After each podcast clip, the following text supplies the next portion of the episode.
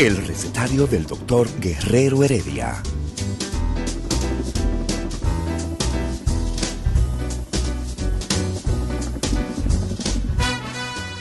Una respuesta para cada pregunta.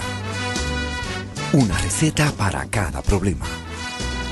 Ven a nuestra propuesta radial, amena, diversa y solidaria. Con alto sentido humano y profesional.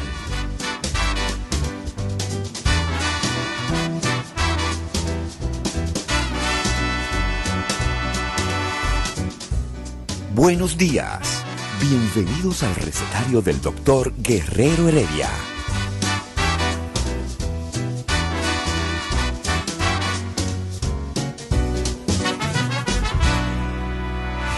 El recetario del Dr. Guerrero Heredia. Para nada. Aquí estamos cementados.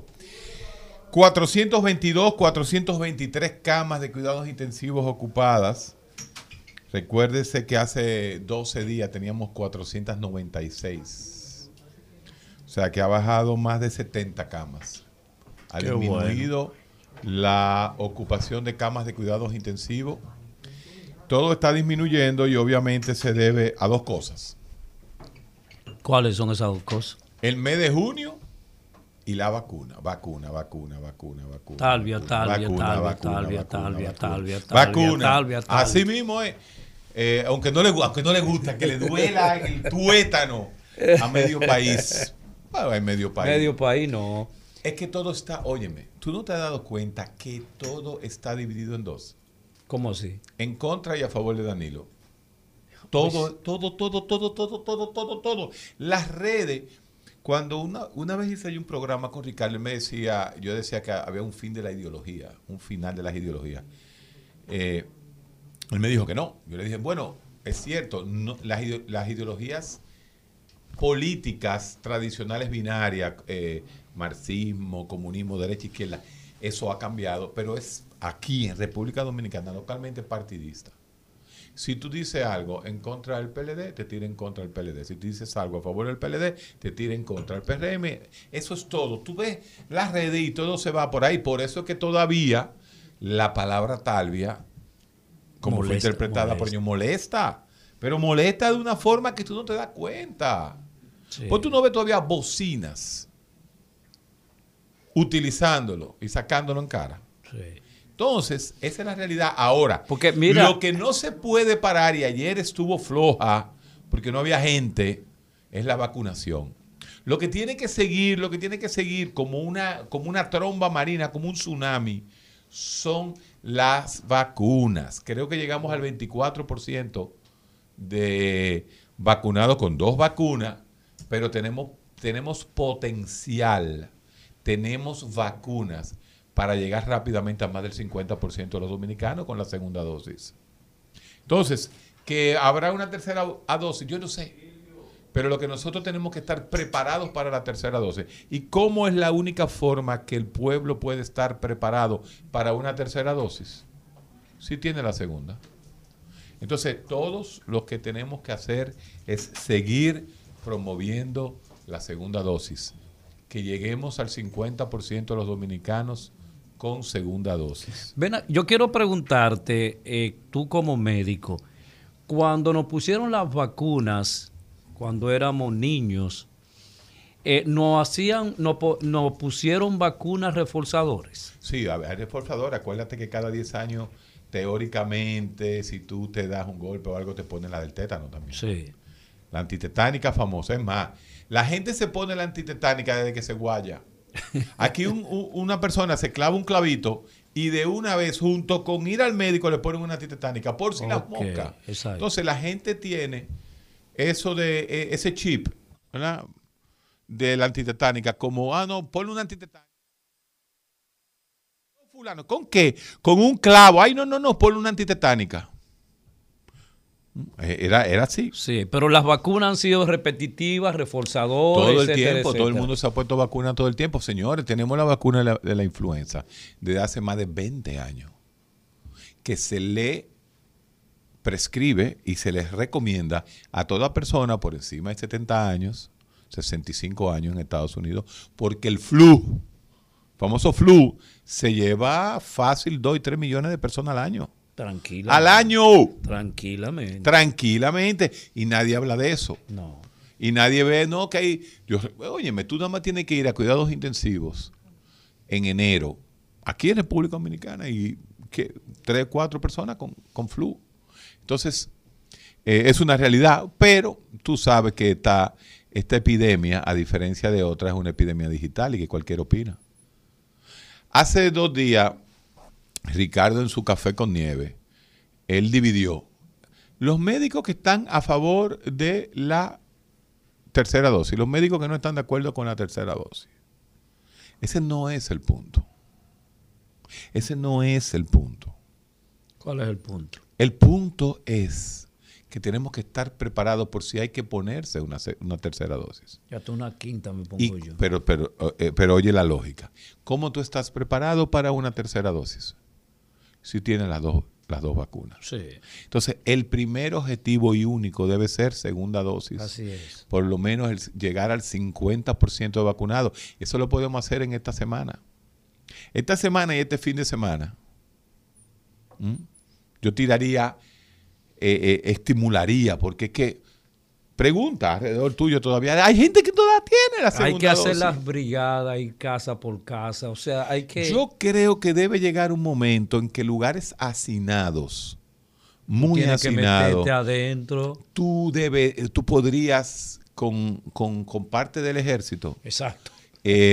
Sin armas. El ejército sin armas. Simplemente con su chaleco, su chamaco. Buenos días, a vacunarnos, ¿qué le falta? A fulanita le falta esto. Y sacar, porque ya tenemos que buscar la forma. ¿Por qué? Porque ¿quién queda sin vacunarse? La gente que no quiere vacunarse. Porque tienen aquel chip en su cabeza. Tienen chip, tienen sus problemas religiosos, tienen muchísimas razones que no se quiere vacunar. Mira, creo que fue hace unos días, murió un joven deportista. Y él públicamente decía que no se iba a vacunar. Y murió de COVID. Murió de COVID. Lástima. Un deportista. Deportista. Joven, yo creo que yo le llevo como 7 años. 40 y pico de años. Entonces... es que la ignorancia es atrevida. Y en ese caso no solamente la ignorancia, son posiciones. Sí, posiciones de ignorancia. Y creencias. Que son peores. Ancestrales. Porque hay posiciones de ignorancia que son todavía más fuertes. Pero ese es el mundo. Yo creo que hay que seguir adelante. Pero yo no creo que ese sea el mundo. ¿Por qué ese no es el mundo? Porque Estados Unidos... El mundo judeocristiano, ¿eh? Porque en China se la pone todo el mundo sin chistar. Ah, pero ajá. Tienen que velar por la salud colectiva. Entonces, ese proceso del pensamiento individualista que nosotros tenemos en República Dominicana y que se ha acrecentado año tras año, nosotros tenemos el eslogan de, leía yo, sálvese quien pueda, porque yo tengo que resolver mis problemas y esta sociedad extremadamente individualista nos está haciendo daño, nos está haciendo mucho daño, porque no pensamos en la colectividad. Yo no me voy a vacunar porque no me da la gana. Pero ajá, usted no tiene un papá, usted no tiene un tío, no tiene un familiar que usted puede infectar por la posición que tú tienes. O sea, el derecho que tú tienes es el mismo derecho que yo tengo. Señora, aquí hay una clase social ya buscando la tercera dosis. Está buscando la tercera dosis. Y yo, desde que... A mí ya yo hablé con quien tenía que hablar y me dijo, hazte tu antígeno. Si los antígenos están entre tanto y tanto, tú puedes combinarte. Los médicos que nos pusimos AstraZeneca, aparentemente la mejor combinación es con Pfizer o con Moderna, ponerse una de las dos. ¿Y nosotros los pobres con la China? La China y la AstraZeneca es lo mismo casi. O sea, no quiera sesgar ahora y ponerme a mí de un lado y ponerme a mí de otro. Porque no fue por rico que a mí me la pusieron por médico. Así entonces, pues. Sí, entonces tú deberías tener un poquito de empatía esa muchacha que yo veía saliendo de Guivia con una tabla de Seifen en los años donde la pobreza estaba rampante. ¿Qué tiene que ver la pobreza? Eso no tiene nada que ver. No, no, pero el tipo está delirando. Yo estoy delirando. ¿Qué dice la gente de...? Es que no importa que sea deportista, lo que importa es cómo tenía su sistema inmune. Los mismos peloteros son deportistas y son unos borrachones, o sea, unos enfermos. No, realmente... Sí, no, tanto así. Bueno, mira que estamos en el 7º lugar ahora en el ranking mundial en béisbol. ¿7º? ¿Deberíamos estar en primero? Ellos chupan mucho, sí. Se chupa, doctor. Y las de voleibol también están. Yo creo que el equipo colectivo más duro de este país son las voleibolistas hembras del sexo femenino. Venimos a los deportes colectivos. Sí. Para tú tener éxito en los deportes colectivos, tú tienes que tener la armonía colectiva para poder lograr esa realidad. Ahora, Héctor, yo no sé... yéndonos de un extremo a otro, las clases ya prácticamente cierran el próximo mes. ¿Ya abrieron? ¿Ya abrieron? Fíjate, señor. No, pero dije, simplemente conté, no abrieron nunca. Todavía yo no entiendo por qué las universidades siguen cerradas, no están abiertas. Mira, ayer yo salí con la misma pregunta de hace año y medio. Ya casi año y medio, ¿no? ¿Cuánto? Mayo. Y marzo, señores, como año y 3 meses. La misma pregunta, el mismo tuit que hice, que hace uno trancándose a las 6 de la tarde cuando van 6 en un carrito público. Pero mira... Y la guagua, la 66, la 96. Mira, ahí es que yo voy, óyeme, yo voy. Las guaguas en la Churchill estaban menos llenas que la gente queriéndose meter en el carrito con 6. Wow. Porque hay un tercermundismo adentro, producto de las necesidades, porque también vamos a estar claros. Bueno, eso se llama cognición social. Sí, pero es que el dominicano quiere, fíjate que el dominicano todavía quiere que te recojan el carrito en cualquier lugar de la calle. Señor. Déjame ahí. Para crear el tránsito, para crear el caos en el tránsito. Eso es tercer mundo. El dominicano odia ir a la parada. No. Pero ¿y tú no lo has visto cruzar los puentes que hay en la 27? Para los perros. Óyeme. En el Hospital Central de las Fuerzas Armadas pusieron un puente para que los pacientes pasaran la...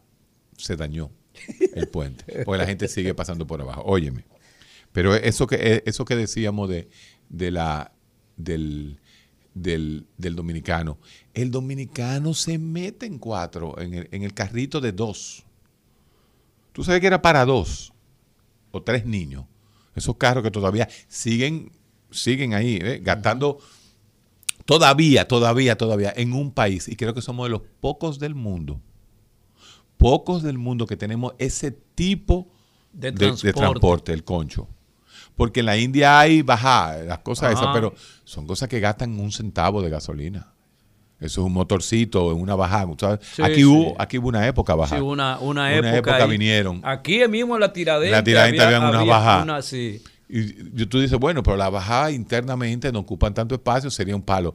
Pero esos carritos de carburador todavía que hay aquí. Carros carburadores.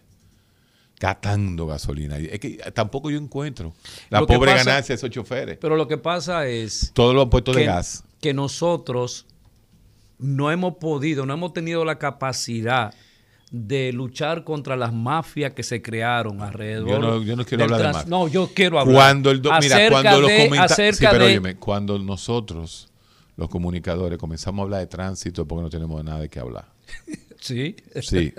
Así que vamos a cambiar ese tema, porque ese tema lo vive todo el mundo y con eso no se puede. Perfecto, pero yo quisiera que en algún momento el transporte, por lo menos aquí en la capital, fuera colectivo, que definitivamente nosotros pudiéramos cruzar a esa entidad de la colectividad para tener un cierto orden y que la gente realmente se transporte de manera humana y decente.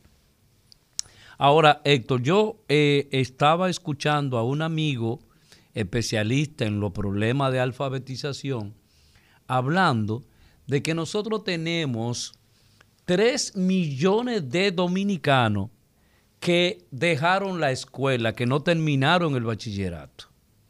O sea, 3 millones que no son absolutamente nada.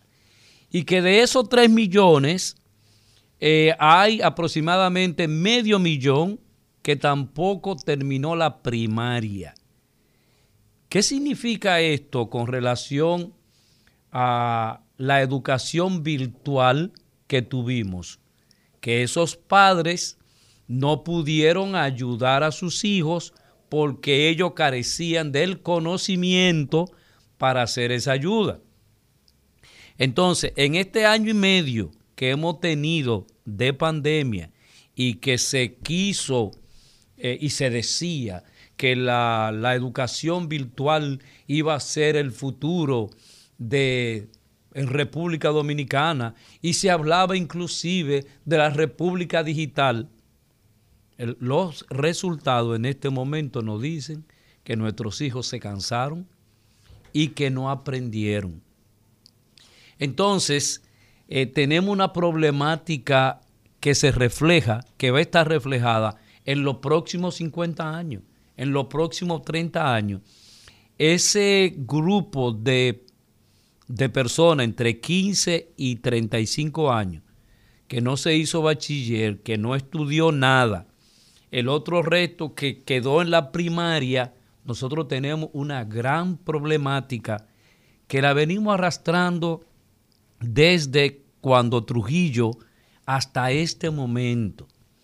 Y por eso cuando nos evalúan con el sistema PISA, con el cual no necesariamente yo estoy de acuerdo, pero ha sido la evaluación que se ha tenido, nosotros encontramos unos resultados sumamente penosos. ¿Tampoco estás de acuerdo con PISA? ¿Cuál es el criterio científico? El criterio es que PISA, mira, Héctor, y tú lo sabes mejor que yo, probablemente.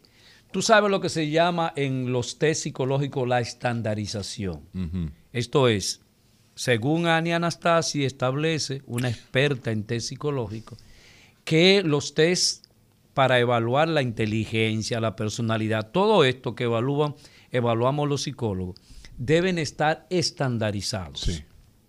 Esto es, deben ser aplatanados. Uh-huh. Por ejemplo, si yo le pregunto a Ismael, ¿cuál es la diferencia entre un violín y un violonchelo?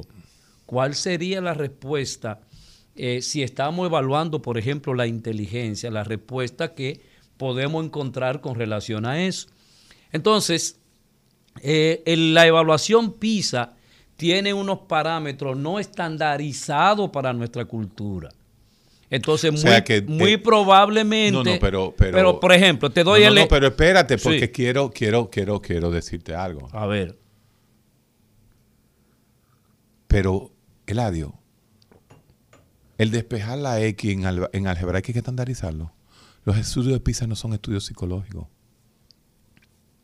Sí, son estudios... Tú te fuiste a la matemática, no, que es un lenguaje universal. Lo mismo sucede con la física, con la química, con la matemática. Y el lenguaje, lo que se busca es la escritura y las faltas ortográficas. Ahora sí ya estamos llegando. Entonces, no tiene nada que ver con esta... Es que tú lo estás viendo como si fueran test psicológicos. PISA no tiene... No, por eso te pregunté...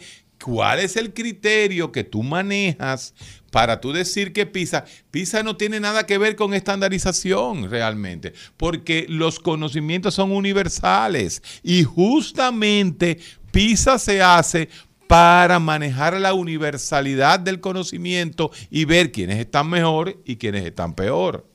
Entonces, PISA no se inventó ayer. Eladio, PISA es algo que... Es más, nosotros fuimos unos atrevidos, y qué bueno que fuimos, de entrar a ser medidos por PISA, porque tuvimos que tener por lo menos esa apertura de querer ser evaluados. Claro, tú tienes que evaluarte para que te den préstamos y para que puedas competir. Entonces, PISA no tiene nada que ver con estandarización. Ahora, si fuera un test psicológico que tú le dices, si yo te doy una ñapa, ñapa es una palabra que nada más se conoce aquí en Cuba y quizá en el Caribe colombiano, pero es lo que te quiero decir, no tiene nada que ver, entonces por eso te pregunto. Choclo, por ejemplo. Bueno, ¿qué es lo que es choclo? Entonces, maíz. No, el choclo aquí nadie lo va a entender. Nadie lo va a entender. Quizá en el sur, no sé si en algún momento hay algo de choclo, pero no se va a entender, entonces PISA es otra cosa. No me combines a PISA con los test psicológicos. Bueno, pero la realidad es que nosotros tenemos esos 3 millones de seres humanos. Estamos en peores lugares. Que estamos en los peores lugares. Ese es otro tema, el de PISA. Ese es otro tema que se politiza. Okay. Cuando nosotros hablamos, cuando yo decía que el dominicano tiene un índice de educación de sexto de primaria, hay gente que dice que soy yo y que Ricardo Nieves lo dice. Yo y Ricardo decimos eso. Ricardo y yo repetimos lo que dice PISA. Sí, es una conclusión de PISA. ¿Qué diablo sé yo cómo va a estar el dominicano si no se mide con un instrumento? Sí. Entonces el instrumento dice, ahora, que estamos en peor lugar de matemáticas de Latinoamérica, sí. Peor. Eso es. Y tú te imaginarás ahora, tú dices, bueno, pero ahora con el COVID vamos a estar peor. No, va a estar peor el país, el mundo entero. Seguimos la misma proporcionalidad, porque si algo ha tenido COVID, que COVID ha sido un fenómeno universal. Claro, no es lo mismo la universalidad en la China, donde empezó y las clases se abrieron a los 3 meses, creo yo que fue. Y otra cosa es la universalidad en países donde todavía las universidades quieren estar amarrando chiva y no querer abrir. Le conviene. Ah, le conviene mucho. Económicamente es... Mira, yo tenía el tema de hoy y el tema de hoy era justamente el tema del estudio que nosotros hicimos de COVID, donde se planteaba que los niveles de ansiedad en general, en épocas normales, andaba entre 23 y 25%. Y el estudio COVID que nosotros hicimos arrojó que durante 2020 los problemas de ansiedad se dispararon a 35%. O sea que las causas de gente que va a consulta, lo que tienen el 35%, los que tienen esa oportunidad, sí, de ir a, tú dices, a consulta privada o al psiquiatra. A consulta privada. Ah, eso sí. Pero sería interesante y oportuno que nosotros empezáramos definiendo. Bueno, hablamos siempre y escuchamos ansiedad, escuchamos depresión, escuchamos muchas veces este epíteto que utiliza la gente de manera desproporcional. Olga es bipolar. O sea, la gente hace diagnóstico de manera desproporcional sin conocer el significado de lo que está empleando.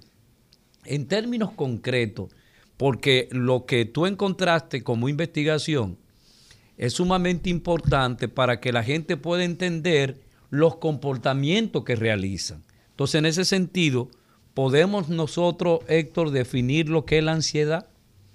Bueno, mira, justamente una de las cosas que está sucediendo, yo voy a buscar el estudio, lo voy a tener aquí en mi celular, es el hecho de que la enfermedad mental, y eso es el futuro, la enfermedad mental, ya no se puede definir específicamente.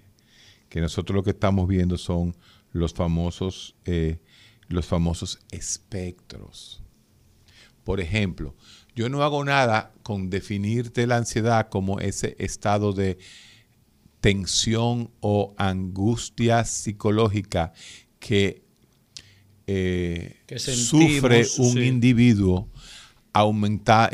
con un aumento de la respuesta simpática. La respuesta simpática significa que va a tener un poco de taquicardia, presión alta, sudoración. O sea, hay todo... cefalea, dolores de cabeza. Entonces, el espectro de ansiedad, ajá, lo que engloba es una serie de acontecimientos neuroquímicos, neurofisiológicos, de activación de nuestro sistema simpático con una serie de síntomas en el plano psicológico. Por ejemplo, ¿cómo es que estamos nosotros trabajando la ansiedad ahora?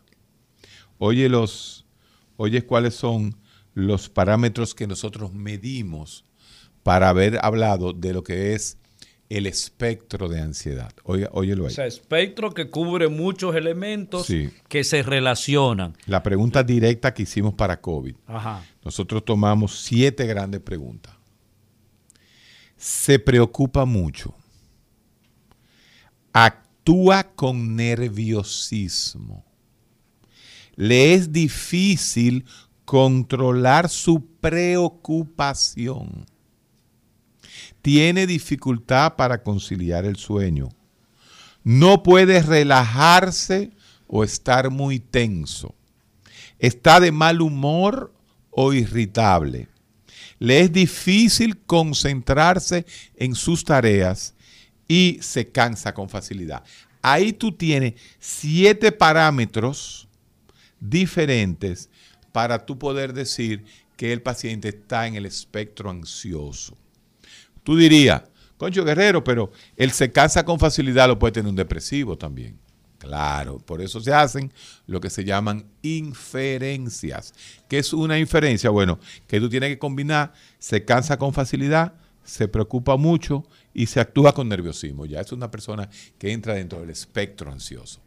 Entonces, de esa forma... Dentro del espectro, déjame preguntarte, ahí entra el miedo, la angustia... Todo eso son expresiones de ansiedad. El pánico también entra, las fobias también entran. Es la más común, es la fobia. Okay. Entonces, fíjate que esas palabras que nosotros estamos acostumbrados a decir, todas se engloban en lo que nosotros le llamamos ahora el espectro ansioso. Okay.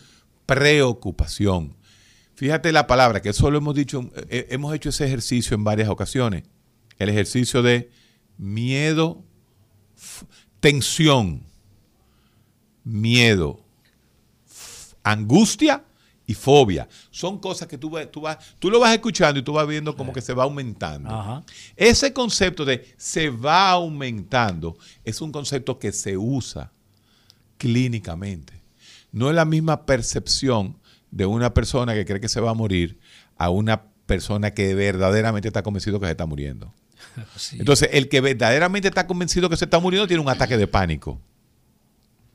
El que está convencido de que se va a morir y que tiene un problema, tiene un escala menos. Entonces, en psiquiatría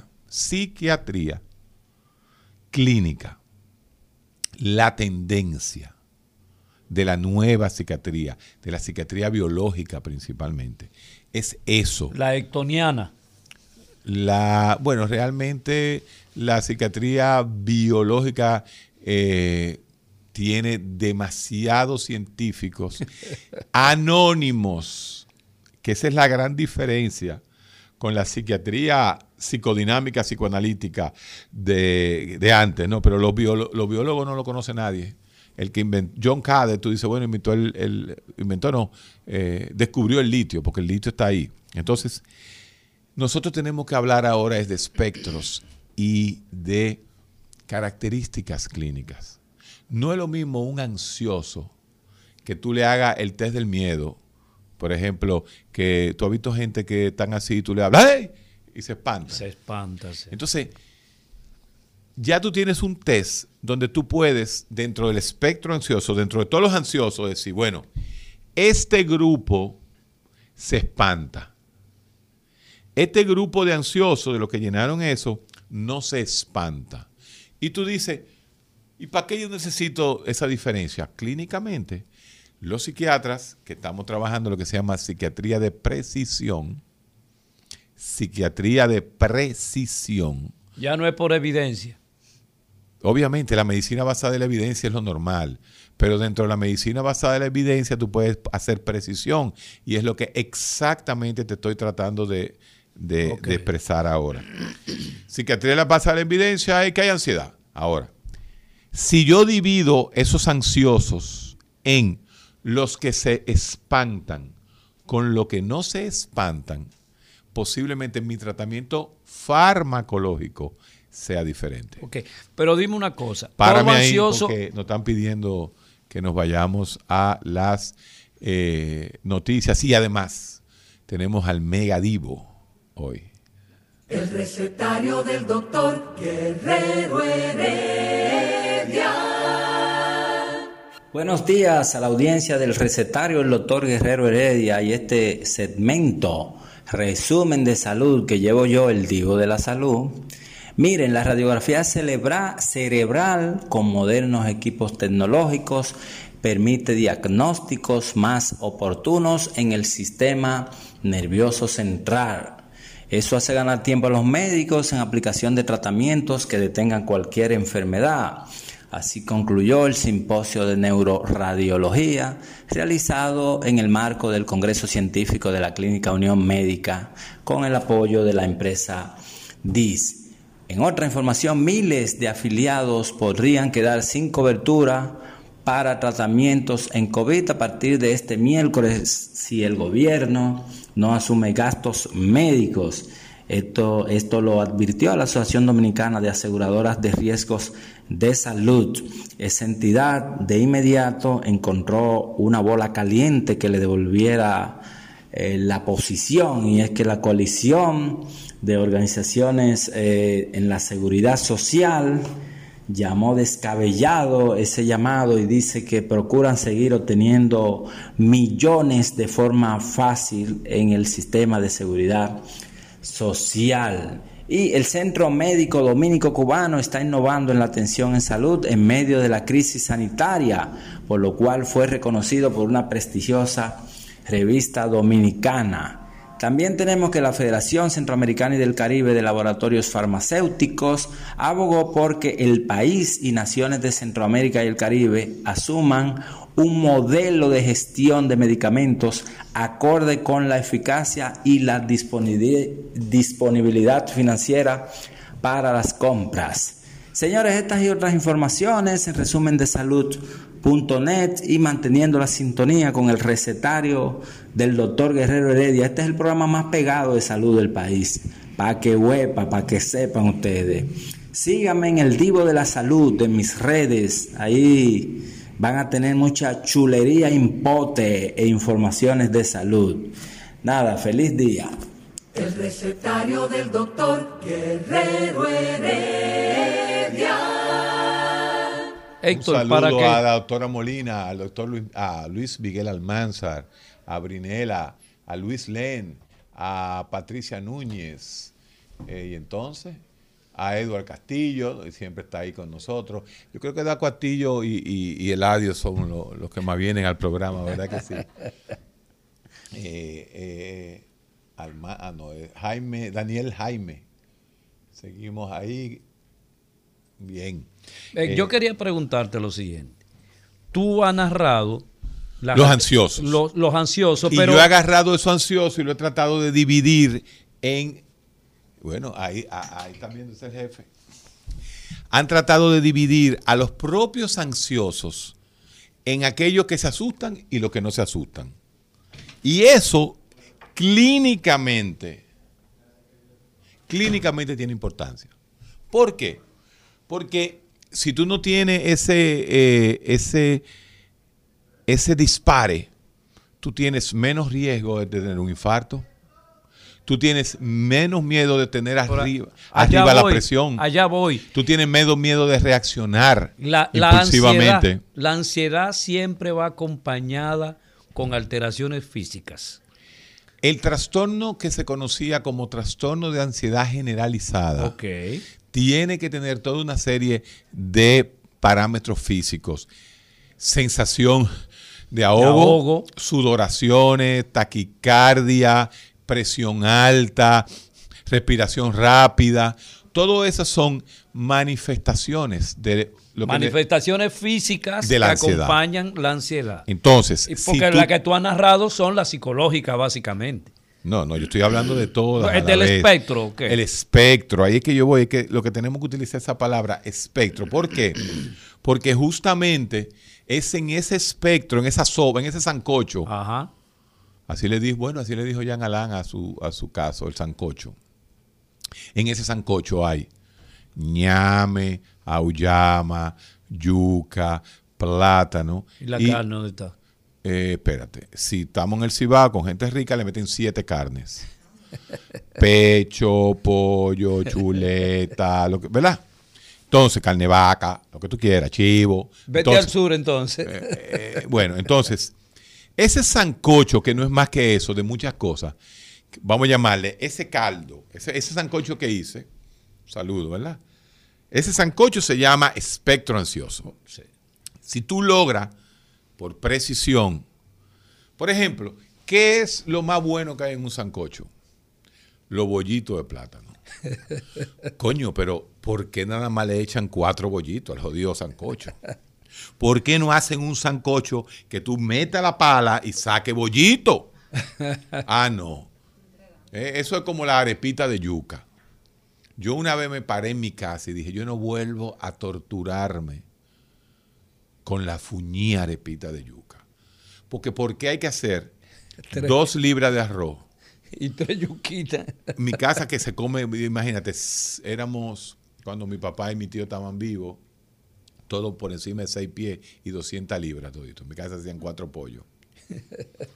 En mi casa, óyeme, en mi casa se hacía 4 pollos, para que lo sepas.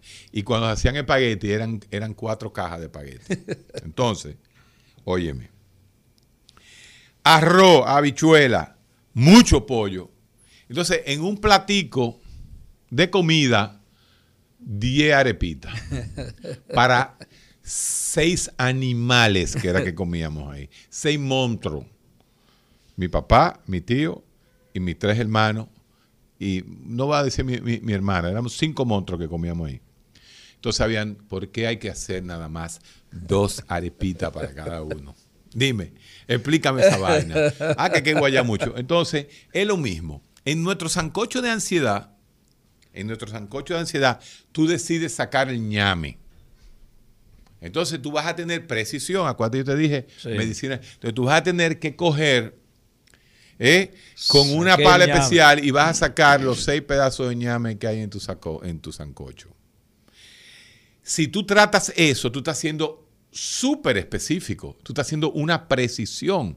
¿Por qué? Porque dentro de tu espectro ansioso, de tu sancocho, tú vas a tratar el ñame. Elegí el miedo. El ñame. Entonces, vamos a darle al ñame nada más. Okay. Otros deciden, vamos a darle a la carne de pecho. Entonces, tú sacas la carne de pecho. Entonces, fobia. Entonces, este paciente, si tiene ñame y tiene carne de pecho, es una combinación, entonces tú medicas la combinación ñame, carne de pecho. Pero tú puedes, en el mismo grupo de espectro ansioso, tú puedes tratar plátano, bollito de plátano y carne de pollo. Tratar eso, pues tú lo puedes sacar en el sancocho. Sí. O tú puedes sacar nada más el caldo. ¿Tú me estás entendiendo? Esa misma idea que es lo que se ha convertido la práctica de la psiquiatría clínica biológica. Repito, la psiquiatría clínica biológica, lo que yo hago en el 90% de mis pacientes, es eso. Identificar cuáles son los padecimientos más importantes que tú estás sufriendo y que tú vas a medicar en el caso del psiquiatra. Los síntomas, exacto, más importantes. Y para eso uno tiene que tener un léxico. O sea, tú tienes que tener un lenguaje. Uh-huh. Y ese lenguaje nos lo está proveyendo el RDoC, el Research Domain Criteria, y tú me has oído hablar de eso años hablando de eso, que es la nueva forma que va a cambiar el DSM. El DSM-5, el último que tanta... O sea, lo que él dice DSM es en inglés. El diagnóstico estadístico de las enfermedades mentales americanas. El manual diagnóstico y estadístico de los trastornos mentales. Ese. El 5 ya es un puente hacia eso. Tú te das cuenta, fíjate que borramos los axis. Y en el 5, un trastorno que estaba en el espectro de ansiedad que es el trastorno postraumático, eso salió, fue sacado de ahí, bueno, y se agrupó en otro grupo. Y los somatomorfos también, por ejemplo. Cuando tú tienes esos pacientes, bueno, te voy a dar el ejemplo del estrés postraumático. ¿Cuáles son las preguntas claves que tú tienes que tener? Por eso es terrible. Para el estrés postraumático. Es terrible. Es terrible, pero hay que diagnosticarlo. Definitivamente. Porque hay 500,000 de personas que se o le dijeron que tiene estrés postraumático, ahora todo el mundo tiene estrés postraumático. Oh, sí. Cualquier muchacha que la asaltaron, estrés postraumático. No, no, no, señores, vamos despacio. Por ejemplo, ¿cuáles son las cosas que a mí, clínicamente, cuando llega el paciente, vamos a hablar del grupo del espectro del estrés postraumático, fíjate, ahora vamos a hacer otro sancocho, ¿eh? Salimos del sancocho de la ansiedad. Ahora otro sancocho que le llamamos estrés postraumático. Oye, ¿cuáles son los componentes? Pero antes de tú dar los componentes, es importante que nuestros oyentes puedan saber cuándo nosotros podemos decir que alguien tiene un trastorno. ¿Es el tiempo que lo determina? ¿Es la conducta que lo determina? ¿Cuándo usted puede decir, mi hija, mi hijo, mi amigo no está bien desde el punto de vista mental? Porque hace 2 semanas, hace 3 semanas que cambió radicalmente, no duerme. Yo creo que las 2 semanas en toda patología médica, incluyendo la psiquiátrica, es muy importante. Okay. O sea que tiene que haber, como tú bien dices, un tiempo, una intensidad. Y un cambio de comportamiento. Un cambio de comportamiento. Un hecho de que tú estás tan ansioso que no puedes trabajar, que no puedes dormir. Ya ahí tú te estás dando cuenta de que necesitas trabajarte. Pero, yo estoy un ching ansioso, sí, pero yo voy a mi trabajo y yo me duermo. Sí. Es una leve. Entonces, leve. No tengo cuarto para pagar leve, la casa. Moderado, severo, maligno, le llamamos nosotros a muchas cosas. Entonces, fíjate esto. Estrés postraumático, usted tiene que tener estas 3 cosas. Tiene malos recuerdos o sueños. Es incapaz de sacar esas malas experiencias de tu cabeza. Y ha experimentado o presenciado eventos perturbadores que continúan inquietándote. Una violación, por ejemplo. Obviamente. Cada vez que se me acerca o voy a tener algún tipo de relación con otra persona, llega a mi mente la violación que se efectuó y eso empieza entonces a atormentarme y yo no puedo tener una buena ejecución porque me siento infeliz, me siento invadido, me siento totalmente diferente. Vamos a coger el sancocho más grande. Ok. ¿Cuál es el sancocho más grande aquí en la medicina? El depresivo. Ese es el más grande. Vamos a hacer el sancocho de la depresión. Okay. Pero recuerde cuando usted puede decir que tiene una alteración mental, porque usted esté triste hoy, porque usted no pudo dormir. Un pedacito del sancocho. Eso no necesariamente determina que usted tiene una alteración. Todos tenemos dificultades diariamente, pero eso no significa que usted está en otro lado. Mira el ejemplo, para que tú veas que hasta es más asequible la medicina, la psiquiatría de precisión. Atención, sancocho depresivo. Ok, hermano, vamos a hacer un sancocho ahora. Vamos a hacer, tenemos que parar. Cojo una pausa para después hablar de el caldo gallego o el mondongo depresivo. Vamos a hacer otro plato ya. Yo sigo en Bien, vamos a hacer entonces ahora nuestro mondongo.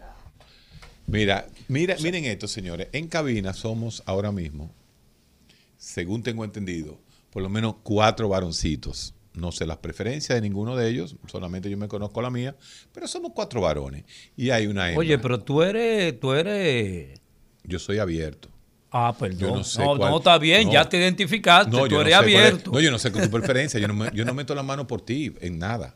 Yo no sé tu preferencia y el jovencito Ismael tampoco yo puedo. Entonces yo estoy diciendo, no estamos hablando de preferencia. Hay 4 varoncitos y una hembra. Que se parecen varones. Los cuatro varones comen mondongo. Mientras más viejos somos, más mondongo comemos. Por ejemplo, Eladio y yo comemos mondongo. Joel come mondongo.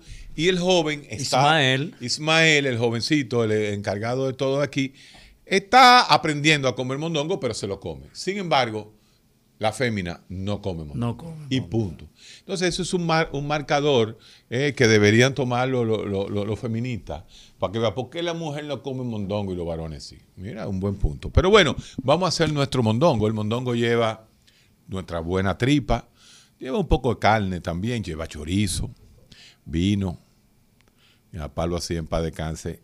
Ponía a hervir el mondongo en un vinazo de eso de que le traía Mario Lama, de allá de Neiva, y lo hervía y después que eso salía, entonces eso salía y Mario se sofreía. Lama. Y Mario, este muchacho que trabajó con nosotros, ¿te acuerdas? Allá en... Aquí era el recetario. 15 años, sí, duró 16 años trabajó. 16 años junto a nosotros todos los días. Hasta que llegó Luis. No, ay, no me mete el chisme. Sigue. No mete el chisme. Sigue. Entonces este mondongo, le vamos a llamar el mondongo de la depresión. Oigan los ingredientes de lo que sería el plato de el ingrediente de la depresión. Déjame buscarlo aquí. Ok. Experimenta dificultad para conciliar el sueño. Esos son los ingredientes. Aparenta estar deprimido o muy triste. Fíjate que lo ponemos juntos. Apagado. No. Porque ahí es que yo quiero que tú entiendas que los sinónimos a veces se convierten en síntomas diferentes. Deprimido o triste. No muestra interés en mantenerse activo. La voluntad se le cae. Apagado. No muestra interés. Pero oye, ¿cómo te lo están preguntando? Que ahí es que viene el truco. Por eso hay que aprenderse las preguntas y saber cómo manejar ahora a nuestros pacientes. Y que echarle al mondongo. Se muestra cansado, sin razón aparente o cuenta con poca energía. Que no es lo mismo que no muestra interés en estar activo. No es lo mismo. Una cosa es tener energía y otra cosa es no querer hacer nada. Déjame. Has perdido el apetito. O comes mucho. Sientes remordimiento por cosas que he hecho. El remordimiento... Pero eso hace 20 años que pasó. Hace 10 años, hace 5 años. Lo que él tiene es remordimiento todavía. Sí. Esa palabra, acuérdense que es un componente importantísimo del sancocho, del mondongo ahora, es un mondongo que estamos haciendo. O unos callos madrileños, mondongo. Fíjense, ese es uno de los principales. Siente remordimientos por cosas que ha hecho. Habla de muerte o de suicidio. Ese es el mondongo. ¿Cuál es el plato más importante? ¿Cuál es el ingrediente más importante? El mondongo. Entonces el mondongo para mí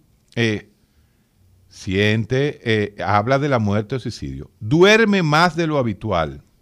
Siente que las cosas nunca le salen bien. Oigan ese es muy psicológico.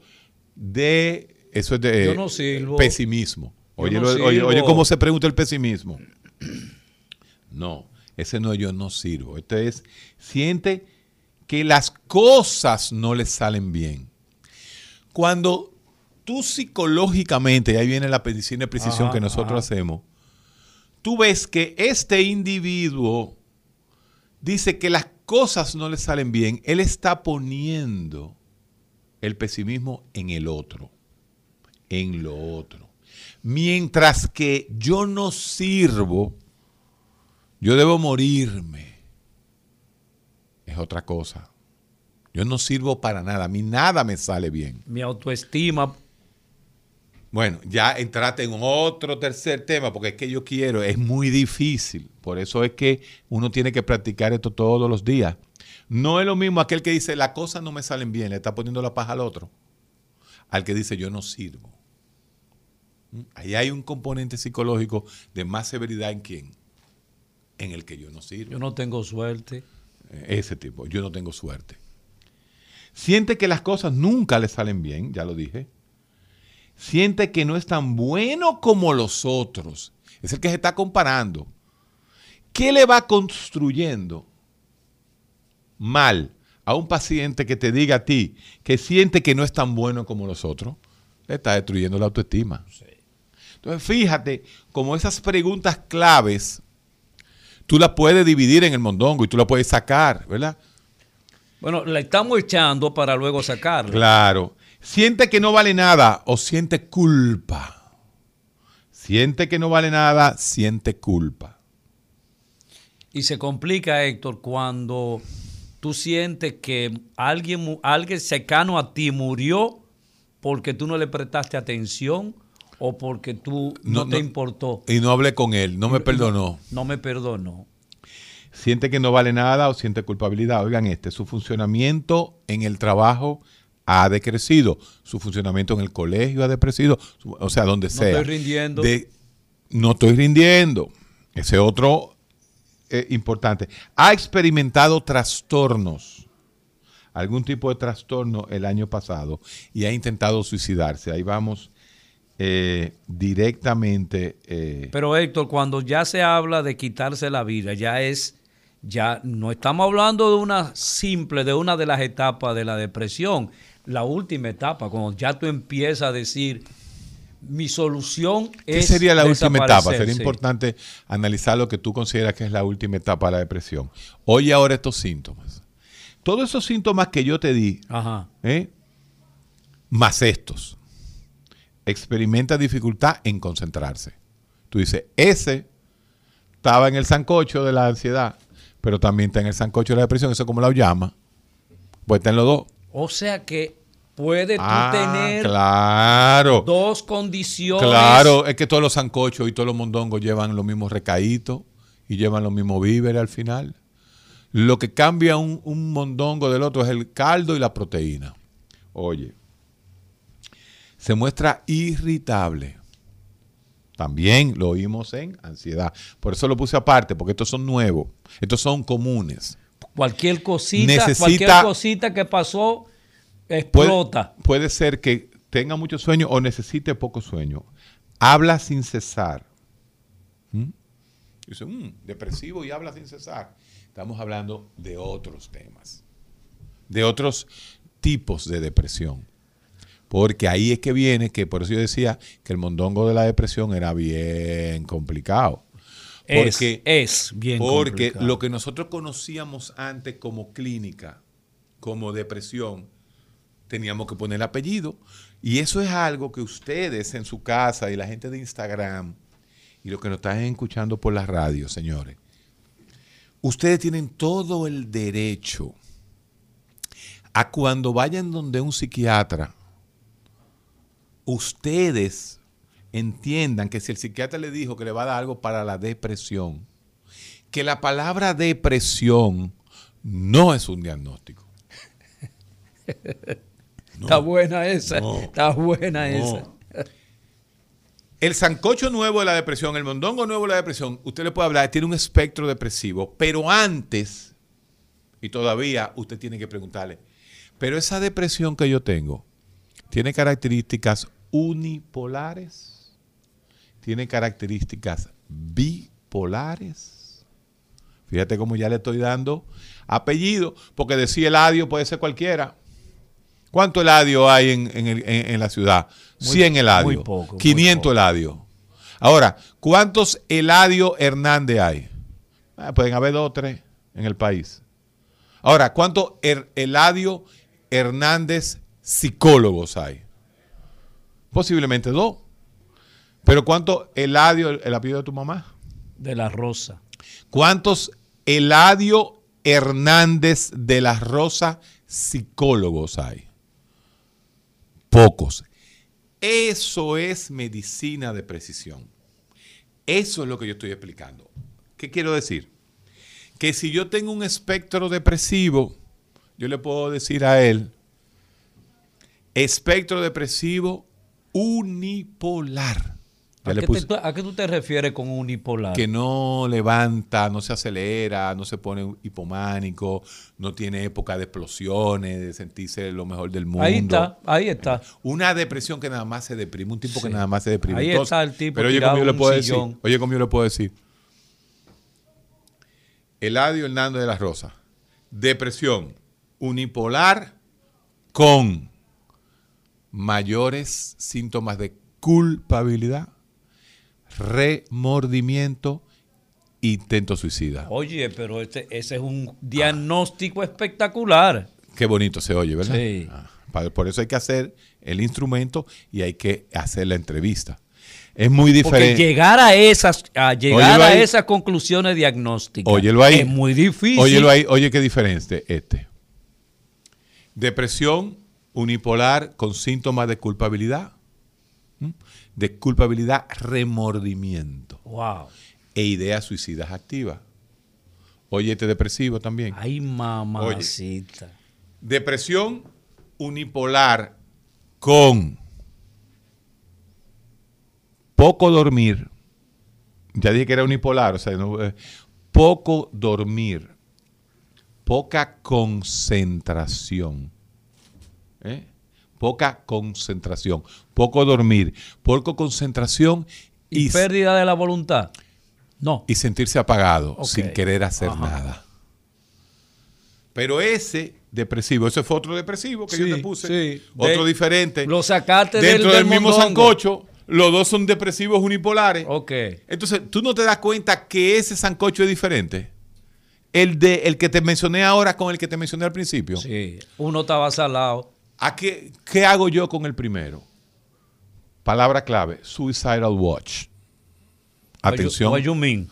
What you mean? ¿Cómo yo digo suicidal watch en español? Prevención de suicidio.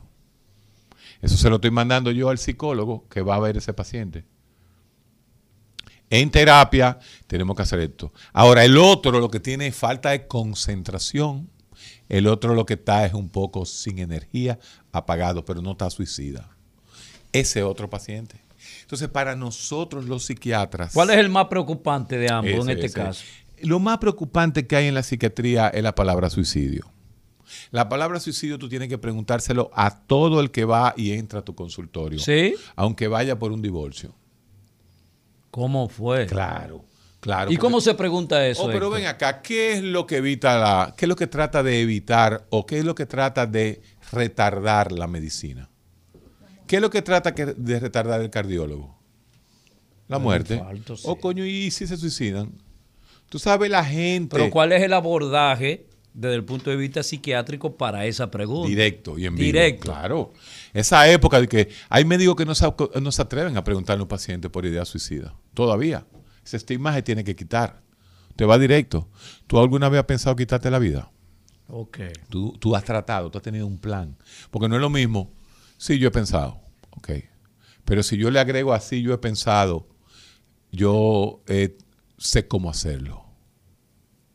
Ya no solamente lo ha pensado, ya lo está planeando. Ya es la segunda etapa de, yo sé cómo hacerlo. Quitarse la vida. Ajá, y tú sabes cómo hacerlo. ¿Y tú has visto la correa con que te vas a ahorcar? Sí. ¿Tú te has puesto la correa en el cuello? Sí. Ay, mamacita. Tú en este momento piensas que la vida no tiene sentido. No tiene sentido. Ingreso. Si no se ingresa, conmigo. Puede ser, sí. No, fírmame. Fírmame que tú no te quisiste ingresar. Pero hay un problema complejo porque estamos hablando de una persona que mentalmente no está estable. No, pero él entiende el bien y el mal. Si tú vas donde un gastroenterólogo, y el gastroenterólogo, si tú vas donde Sidney Espinosa, y Sidney Espinosa te dice, mire, en el fibroscan y en la tomografía, usted tiene metástasis en el hígado de un cáncer de pulmón y que le cogió también el intestino. Si usted no se da quimio, usted se va a morir en 2 meses. Y si el paciente dice que no se va a dar quimio, nosotros tenemos que obligarlo a dar quimio. ¿Sí o no? No. El paciente se va y se muere en su casa. Entonces, en psiquiatría también lo mismo. Señor, usted no se siente bien, usted está muy depresivo, usted tiene ideas suicidas, usted necesita ingresarse. Si anda solo, yo trato de ver la manera, ya yo le tengo un sistema donde yo trato de ver si la secretaria mía puede conseguirle un familiar, porque tú siempre pones al principio algún número. Y si es menor de edad, que anda con un padre, automáticamente ese muchacho lo ingreso por encima del papá. Porque por encima del papá. Entonces, porque déjame apuntarte algo. La gente que se va a quitar la vida cruza tres pasos. Primero, la ideación, o sea, el hecho de tener en tu mente. Por eso tú le preguntas, ¿usted ha tenido idea? ¿Usted ha pensado en quitarse la vida? El segundo es la planificación. Es el más. ¿Cómo es que yo voy a hacerlo? ¿En me voy a tirar del balcón, me voy a tirar los rieles? Así es. Y el último es la ejecución, o sea, el acto final de quitarse la vida, que lamentablemente, Olga, somos los hombres los que más hacemos esa desgracia. Las mujeres son mucho más inteligentes, intentan más quitarse la vida, pero saben que no van a morir. Pero los hombres son muy no. Se comen el caldito del mondongo nada más. Y bim bum, se van de una vez. En otras palabras, por cada 5 a 6 mujeres que intentan quitarse la vida, hay un hombre que se mata. Sí. Está muerto de una vez. Entonces, la mujer tiene más intentos y el hombre se la quita. Ahora bien, déjame ponerle un picantico al mondongo. A ver. Vamos a ponerle un picante. Sí, porque hay que echarle picante. Anda al diablo, le voy a echar un habanero, le voy a echar. Epa. Eso habanero que tú lo metes daña la comida. Oye esto. El acto de suicidio es un acto violento. Contra ti mismo. Contra ti mismo. Óigase bien, atención. Si el acto de suicidio es un acto de violencia en contra tuya, y las mujeres tratan 5 veces más que los hombres, ¿quiénes son más violentas con sí mismos? Ellas. ¿Las mujeres ellas, o los hombres? Ellas. Si yo digo eso, en este país las feministas me fríen en aceite caliente, mi hermano. Sergio. Me echan en el sancocho. Sergio, y hacen, ¿tú sabes qué van a hacer conmigo? No va a ser un mondongo que van a hacer. Morcilla que van a hacer conmigo. El recetario del doctor Guerrero Heredia. Continuamos en el sancocho, continuamos en el mondongo. Y ya entendimos, ¿no? Que para hacer un caldo se necesitan muchas cosas. Así es. Mire, y usted también puede comunicarse con nosotros en este momento al 809-682-9850. Y también, si usted está en una esquina del mundo, 1-833-380-0062. Vamos a ver sus inquietudes con relación al tema que estamos tratando en esta mañana. Buenas. Sí, buenas. Sí. Doctor, no estaba escuchando la charla que ustedes tienen ahí. No entendía. Y yo veo que tengo todos estos síntomas prácticamente. Inclusive, bueno, no quiero abundar más sobre eso. Pero ¿del sancocho, de la depresión o de la ansiedad? Bueno, yo no sé diferenciar entre una cosa y la otra. Pero yo se lo dije, el mondongo de la depresión. ¿Era cuando estábamos hablando del mondongo? Sí. ¿Qué es lo que usted se siente? Dígame. Entonces usted, vamos a darle la psicoeducación a través de usted. ¿Cuáles fueron los síntomas que usted vio que se parecían a usted? Bueno, eso no sé describir esas cosas, pero sí, de todos esos síntomas, inclusive yo tengo mi soga, yo tengo mi rincón, yo tengo todo, pero no tengo el valor. Yo me pregunto, oigo estas noticias, ¿cómo que ellos tienen ese valor? Okay, pero esa yo idea. Tengo propiedades, yo tengo vehículos prácticamente nuevos, tengo de todo, tengo mis 3 hijos, ¿cómo se dice? Mi esposo murió hace 4 años, pero no sé qué es lo que me pasa. ¿Tú has ido al psiquiatra?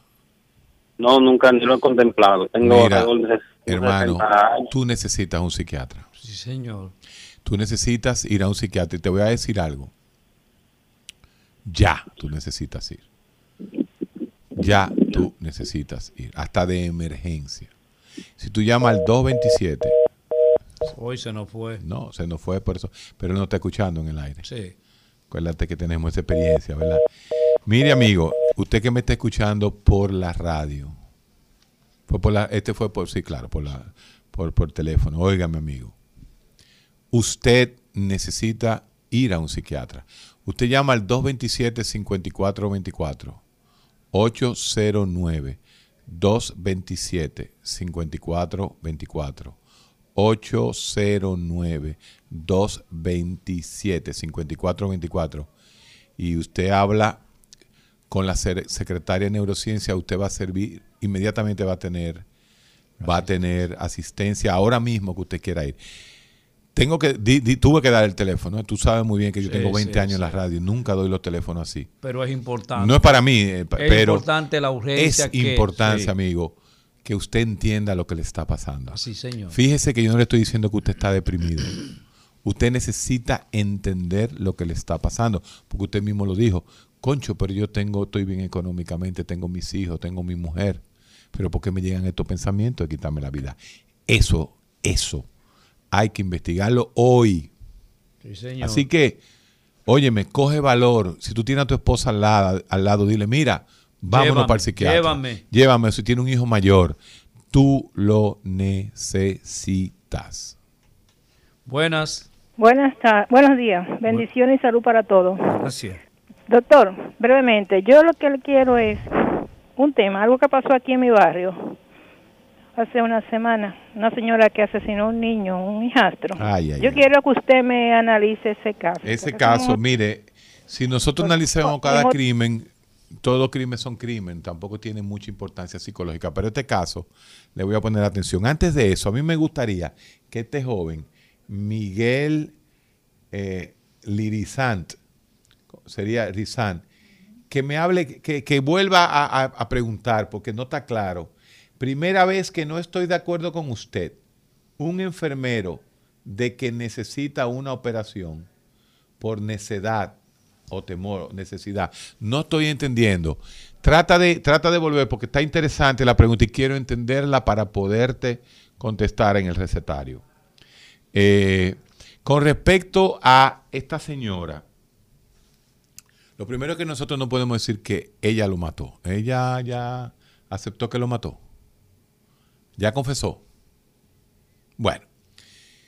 Eso se conoce como... Y aquí ya, por suerte, inclusive hay una facultad de psiquiatría forense. Eso se llama Passional Crime by Proxy. En inglés se llama Passional Crime by Proxy. O sea, es un crimen pasional a un tercero. O sea, ella mató a su marido a través del hijo. Ella mató a su marido a través del hijo. Un crimen horrendo. Espero que le cuesten 40, le canten 40, ¿no? Porque es un crimen pasional. Y todos los crímenes pasionales, no vale que haya enfermedad mental, que no me vengan a decir ahora que la paciente es esquizofrénica. No. Eso es un crimen pasional by proxy. Así mismo se llama, hacia el próximo. Ella mata al marido a través del hijo, que claro, no es de ella. Se han dado casos, inclusive, los hombres, que matan al hijo, matan a la mujer y después se matan. No, pero también pasan, por ejemplo, los casos de violaciones. Cuando el hombre, en este caso el hombre, sospecha que esa hija o ese hijo no es de él, lo viola. Se habla mucho porque se considera un padrastro. Sí. Mira, y ahí entra la psicología, ahí entra la psicodinámica, entra los freudianos. Y la psicología evolucionista también. Vamos a seguir escuchando. Así es. Buenas. ¿Arregló el mensaje? Buenas. Sí. Buenos días. Dice el closet de Manny. Deme un segundito. Yo tengo el sancocho completo, he aprendido tanto con ustedes, tengo 55 años, igual que yo, y solo me ayuda a hacer ejercicio como loca. Igual que yo no. Yo debo hacer ejercicio. Díganos, señor. y ustedes no registran los números de lo que llaman. Sí, pero nosotros no podemos llamar al 911. Yo sé por dónde usted va. No, mira, oye, ¿por qué? Porque, no, pero a él mismo devolverle la llamada. Yo lo pensé. Yo estoy pasando por una situación de mi presión. Y el otro día hablé con Lidia. Sí. Pues mira, Lidia me dijo de una vez, te voy a llamar. ¡Wow! Y yo creía como que eso era imposible. Muchacho, Lidia me llamó y los consejos. No es solamente la medicina, a veces los consejos son más efectivos que la medicina. Porque Lidia, situación en la que está pasando ese señor, que a lo mejor sus hijos no lo están llamando, no lo están escuchando, porque si tú como hijo lo pudieras escuchar en un momento así, pues de seguro que tú lo vas a ayudar. Él llamó hasta en privado, no salió. En privado, no. Pero mira cómo cerró, o sea que... Bueno, yo espero que se le haya caído la llamada. Ojalá, mire, tú sabes lo que podemos pedirle. Que se le haya caído, exactamente esto. Pídele tú. Yo, óyeme. Claro, llamo, pero siempre yo escucho, desde que ustedes en la Casa Vieja iniciaron la receta médica, yo soy seguidor de ustedes. Óyeme, amigo, pídele tú mismo. Primero, oye lo que vamos a hacer. Pídele tú mismo a ese amigo oyente, igual que somos esta familia, que nos llame. Y todos los que estamos en el aire vamos a apagar los teléfonos esperando que él vuelva a llamar. Pídeselo tú mismo. ¿Cómo tú se lo pedirías? Que piense primero en sus 3 niños que tiene, o hijos ya grandes o pequeños, como sea. Pero parece que no escuchaste que él dijo que su esposa había muerto hacían 4 años. O sea, tú le decías, si está al lado tu esposa, pero no, él habló que su esposa murió. Ok, él está pasando un duelo entonces. Está pasando un duelo. Okay, de 4 años ya. Tú sabes, yo nunca sufrí de nada, gracias a Dios, pero la muerte de mi mamá fue que me llevó a la depresión. Entonces, hay que tomarlo por ahí, que a veces uno no tiene como esa capacidad para... bregar con ciertas situaciones y necesita ayuda. Entonces lo importante es buscar la ayuda cuando uno no puede por sí solo. Así es. ¿De dónde que usted nos llama? Desde Pensilvania. Pensilvania, así es. Mire, vamos a esperar la llamada. Mira, no lo cojas todavía porque voy a explicar aquel. Pero vamos a estar esperando la llamada de ese amigo. Hermano, llámenos. Llámenos. Como hacía Lidia, ¿no? Lidia lo llamó de la Pensilvania. Qué bueno. Lidia es una santa. Aquí lo que habemos somos 4, habemos 4 como el mondongo. O sea que, imagínese usted. Pero vamos a esperar esa llamada. A ver. No, déjala que pase y déjeme explicar lo que dice aquí. Mira, Miguel, no es que estés de acuerdo o no conmigo, es que esa es la ley. Los psiquiatras nos regimos muy parecido a la medicina en general, hasta... que nosotros consideramos que el paciente va a hacer un acto en contra de su vida o va a matar a alguien o va a realizar un acto en contra de la vida de los demás. Cuando el psiquiatra se convence de que el paciente es un peligro para él mismo o para los demás, entonces sí existe en psiquiatría lo que se conoce como una interdicción. Y el médico psiquiatra sí está en la potestad. Como yo dije ahorita, señores, yo dije ahorita que a los menores yo lo podía ingresar aunque el papá no quiera. En ese momento, al adulto yo puedo ingresarlo. En nuestro país es muy difícil. Yo he llamado creo que 6 o 7 veces en 18 años al 911. 28 años no, porque en 18 años, el 911 tiene 7 años. Como 6 o 7 veces hemos llamado. El 911 no tiene 7 años, tiene más de 70 años. El 911, el 911, no, aquí, el de aquí. Ah, el de aquí sí. Entonces, yo lo he llamado por emergencia, pero para ingresar a alguien en contra de su voluntad lo he hecho una vez. Vamos a ver si es la persona. Buenas. Disculpen, no soy la persona, pero... yo quiero hacer un llamado a ese señor porque mi padre se suicidó hace más de 30 años y al oírlo a él hablar me removió todo. Que piense que no piense solo en su angustia, en lo que él siente, que piense en sus hijos. Eso no se espera nunca. Bueno, esa llamada cada día coge más fuerza. Muchas gracias. Vamos a esperar que él llame y lo vamos a atender. Le vamos a decir que vaya directamente a atenderse. Buenas. No. Ah, no, perdón. Entró. Ahora sí, buenas. Buenas. Sí, buenos días. Ustedes saben que, digo, eso ustedes lo saben porque ustedes son profesionales en la materia. Pero ese señor, mira, ya él con esta van dos veces que llama ya. Él está haciendo un llamado. Él quiere que lo ayuden, pero no tiene el valor de dejarse ayudar. Sí. Cuando él cortó, era porque no podía hablar, se le trabó la garganta. Eso le pasa a la persona. Así es. Entonces, lo que hay que ver, si sus hijos, hacer un llamado a los hijos, porque él no va a llamar otra vez. Ustedes como profesionales... Sí. Porque tú lo dijiste, yo creo que, y tú tienes razón, él ha llamado en otras ocasiones. Sí, porque yo soy asiduo de ustedes. Sí, no, ya yo veo que ustedes... Tú lo escuchas más que yo el programa. Okay. Así mismo es. Buenas. Buenas. Buenos días, doctor Guerrero Heredia. Dígame. Ramón Pichardo, que Dios le dé esa sabiduría y esa paciencia que usted tiene para ayudar a este pueblo. Realmente uno se deprime con la llamada de la persona y decirle que sí, que acepte la ayuda. Porque solamente basta pasar una experiencia en la familia para uno saber que el que cae en ese hoyo oscuro, no tiene la capacidad de hacerlo por sí solo. Así se denomina, el hoyo oscuro. Vamos a dejar, señores, por favor, no llamen. Vamos a dejar la llamada cero. Vamos a esperar que solamente suene. Sí, buenos días. Ay, ustedes que son tan buenos para el manejo de la conducta humana, ¿qué vamos a hacer con la agresión sónica a nivel estatal, que ya es una verdadera pandemia y no hay consideración con el vecino? Tú estás viendo... Mira, una preguntita. ¿Tú has estado escuchando en qué está el programa hoy? Yo lo escucho con frecuencia. Hoy, ¿tú estás escuchando lo que nosotros estamos tratando de hacer hoy? ¿Con un paciente que llamó?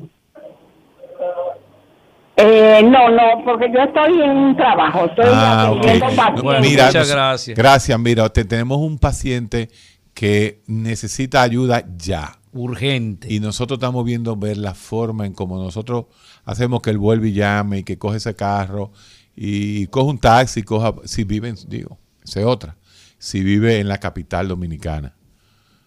Si no vive en la capital, en el interior, yo le podemos referir. Ah, de una vez, exactamente. Buenas. Se cortó, volvió. El internet no es bueno, estoy en Yamasá. Mire, Yamasá. Porque realmente, doctor, es una verdadera pandemia y el Estado tiene que tomar cartas en el asunto, aplicando la ley. Porque... Gracias desde Yamasá por internet. Imagínate, Yamasá está a 45 kilómetros de aquí, 50 kilómetros de aquí. No, a 45 minutos. Sí, 50 kilómetros está ahí. Bueno, nosotros hemos hecho... pero, ¿qué te parece si el próximo martes nosotros abrimos el tema? Sí, claro, lo podemos abrir. Suicidio. Pero volviendo al tema, volviendo al punto, al amigo que nos está escuchando, 227-5424, 227-5424, llámate y dile que tú vas para allá, 227 con el 809, 227-5424. Alguien de nuestro equipo está ahí esperándote. Así es. Y en esta mañana hemos tratado... un par de sancochos. Par de sancochos. El sancocho ansioso.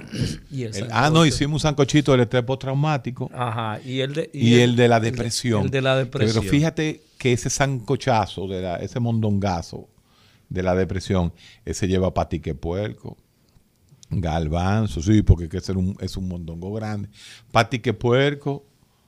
¿Es de vaca o de patique puerco? Es de puerco. La patique patique puerco. Sí, patique puerco. Galvanzo, el mondongo, auyama, chorizo.